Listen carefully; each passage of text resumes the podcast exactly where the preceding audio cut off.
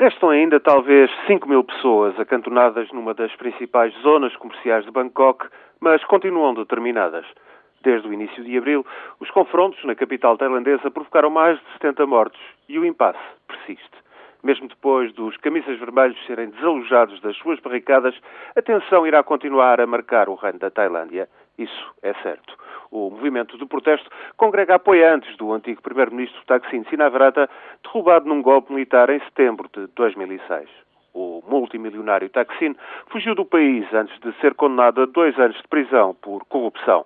Viu mais de metade da sua fortuna confiscada, mas continua a ser uma das bandeiras do protesto os camisas vermelhos, ultrapassam a figura de Taksin, mas foram as suas políticas, as políticas de promoção de Taksin do campesinato das províncias do Norte e do Nordeste e os apoios às camadas urbanas mais pobres que lançaram a partir de 2001 as bases de um movimento de contestação aos tradicionais privilégios das classes dirigentes.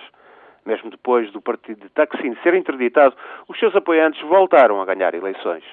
As pressões dos conservadores no sistema judicial, no Palácio Real e entre os militares, além das manifestações de rua dos setores mais direitistas, conseguiram levar à formação de uma frágil coligação governamental de direita no final de 2008. Os camisas vermelhas passaram a responder com manifestações, exigindo a admissão do atual primeiro-ministro Abicite e novas eleições.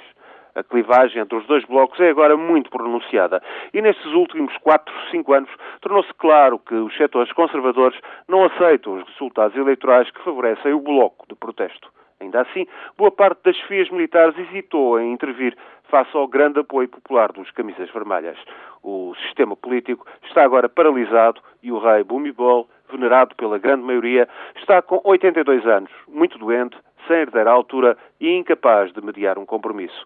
Os tradicionais sistemas de mediação não funcionam, portanto, e por tempo incerto, a Tailândia será presa da contestação à direita e à esquerda nas ruas e nos quartéis. Para já, apesar da desordem centrada na capital, a economia tailandesa continua a crescer. O turismo e o investimento estrangeiro estão já a dar sinais de retração, mas as exportações ainda vão garantir um crescimento económico na ordem dos 5% este ano. Além disso, o desemprego é praticamente residual, talvez ronde os 2%. Isto é algo de invejável para nós, mas o impasse político tailandês poderá deitar tudo a perder.